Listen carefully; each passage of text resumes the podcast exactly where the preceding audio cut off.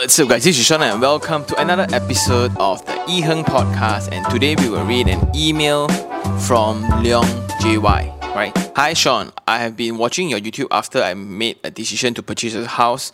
It is really helpful for first-time home buyers like me. I learned a lot from your videos, and I am really grateful that I came across your video.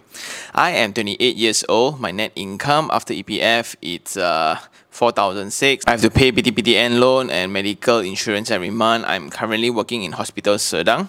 You have mentioned that we should not be too emotional and should make more visits to sales gallery before deciding on a home purchase.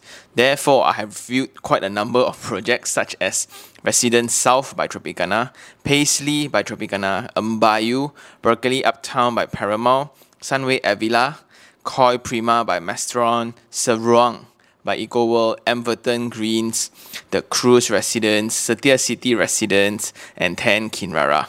At last, I've decided that 10 Kinrara at Bandar Kinrara 5, Puchong would be more suitable for me.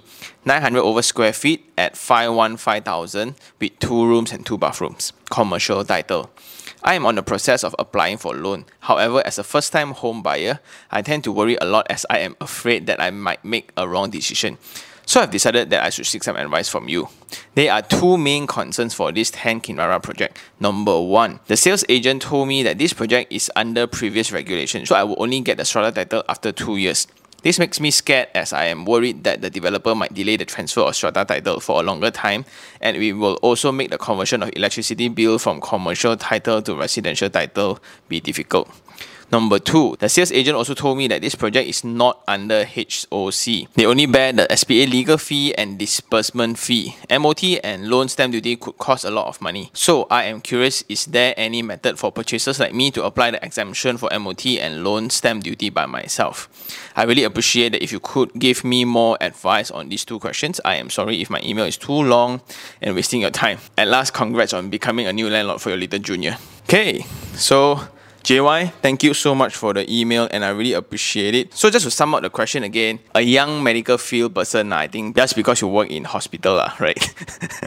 then JY has visited different different projects all around and most of the project I also went before already. I think good job. And then you settle for this one in Kinrara and uh, two questions. Like one, it's uh, you will get the strata title later. Is it a concern? Number two, it's MOT. So is there any ways to go about it? So for question number one, right, uh, just for context, uh, last time when when all high rise was still governed under the Strata Title Act, right, the STA, which is like 1960 something, uh, the law was passed, right? There was a lot of problem with the high rises, which means there are properties where there's no CF. Last time it's CF, now it's actually called CCC. CF means Certificate of Fitness.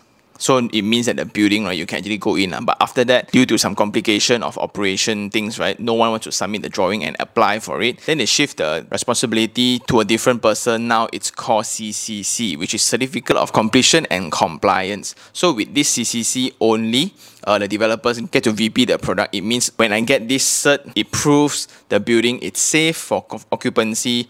Then only I will call the buyers back. Hey, you're ready to get your keys already. So the difference between Strata Title Act and the new Strata Management Act changes the duration when the strata title will be issued. For previous projects, right, usually it's around three to four, five years time after your VP, only you will get your strata title. So for my Puchong apartment, right, uh, the first owner sold to me. Hence, I'm the second owner, and only I will get the strata title under my name. So the first buyer don't need to pay MOT. That was part of the consideration for the investment game as well. You will faster sell, so you can actually save the MOT cost. Then in the new Strata Management Act, where now developers need to submit this document called ciphers, where they need to designate all the common areas out and the share units for every different unit. So every unit, depending big or small, you will have a share unit where it determines your power of vote in every AGM. So when you are in discussion regarding your maintenance of your building, right, just because your unit is bigger,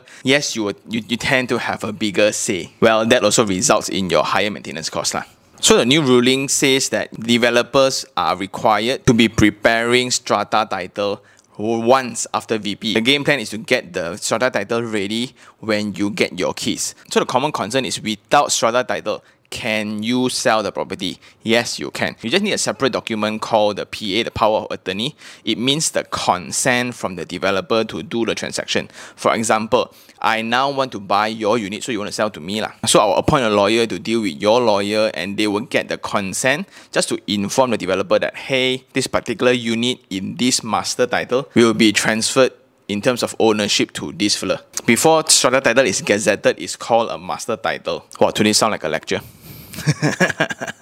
So by having a strata title, right, the only benefit that you will have, it's a faster process. If you were to do transfer in the future, it means when you buy and sell, it's easier because you save up this consent part of the process. So in my opinion, no worries lah. So number two, MOT and loan stamping fees. MOT is around 2.5% of your SPA price. So I think it's still okay because you're already getting that enormous discount upfront. I cannot say it out loud lah. But I think that's very good already already. So if you're getting a 90% loan or 80% loan, so it's almost zero money down. But I think that 2% is still manageable. Just save up for it because you're already saving upfront. So the difference is going to be if they were to participate in HOC, uh, then they need to drop 10% only but give you the rest. So it's a, just a different packaging. So in terms of marketing language, right, last time what we call is, oh, you must do the packaging now. So in terms of 10% discount plus this plus this, then I will package it up, say, oh, 20% net. Yeah, so it's easier and different buyers respond to different things. So some people give you free kitchen appliances, some give you this, give you, give you different discounts, right? To me, one lump sum. La which is your scenario. So I think that 2% you already saved upfront already. So now this is just some cost that you need to bear. La. And for loan stamp duty wise, I think you can speak to your loan banker to actually put this cost into your loan application as well. So that one, no worries. La. And it's not a lot of money. La. So the MOT is a bigger chunk of cost in comparison to the loan stamp duty. So I think JY, uh, you demonstrated the perfect example of what I hope everyone watching will do, which is to make informed decisions and to take calculated risks. So I think after visiting all these different projects that you have mentioned, right? You are so immune to sales pitch already. That puts you in the right mindset to rationalize every single element of the property. And I am so happy for you. Uh, thank you very much for the email. And for those who still have any other questions regarding real estate, do just email me at T-A-N-I-H-E-R-N-G, T-A-N-I-H-E-R-N-G at gmail.com or you can just DM me on Instagram, I-H-E-R-N-G. And that's all for now. See you guys on the next one.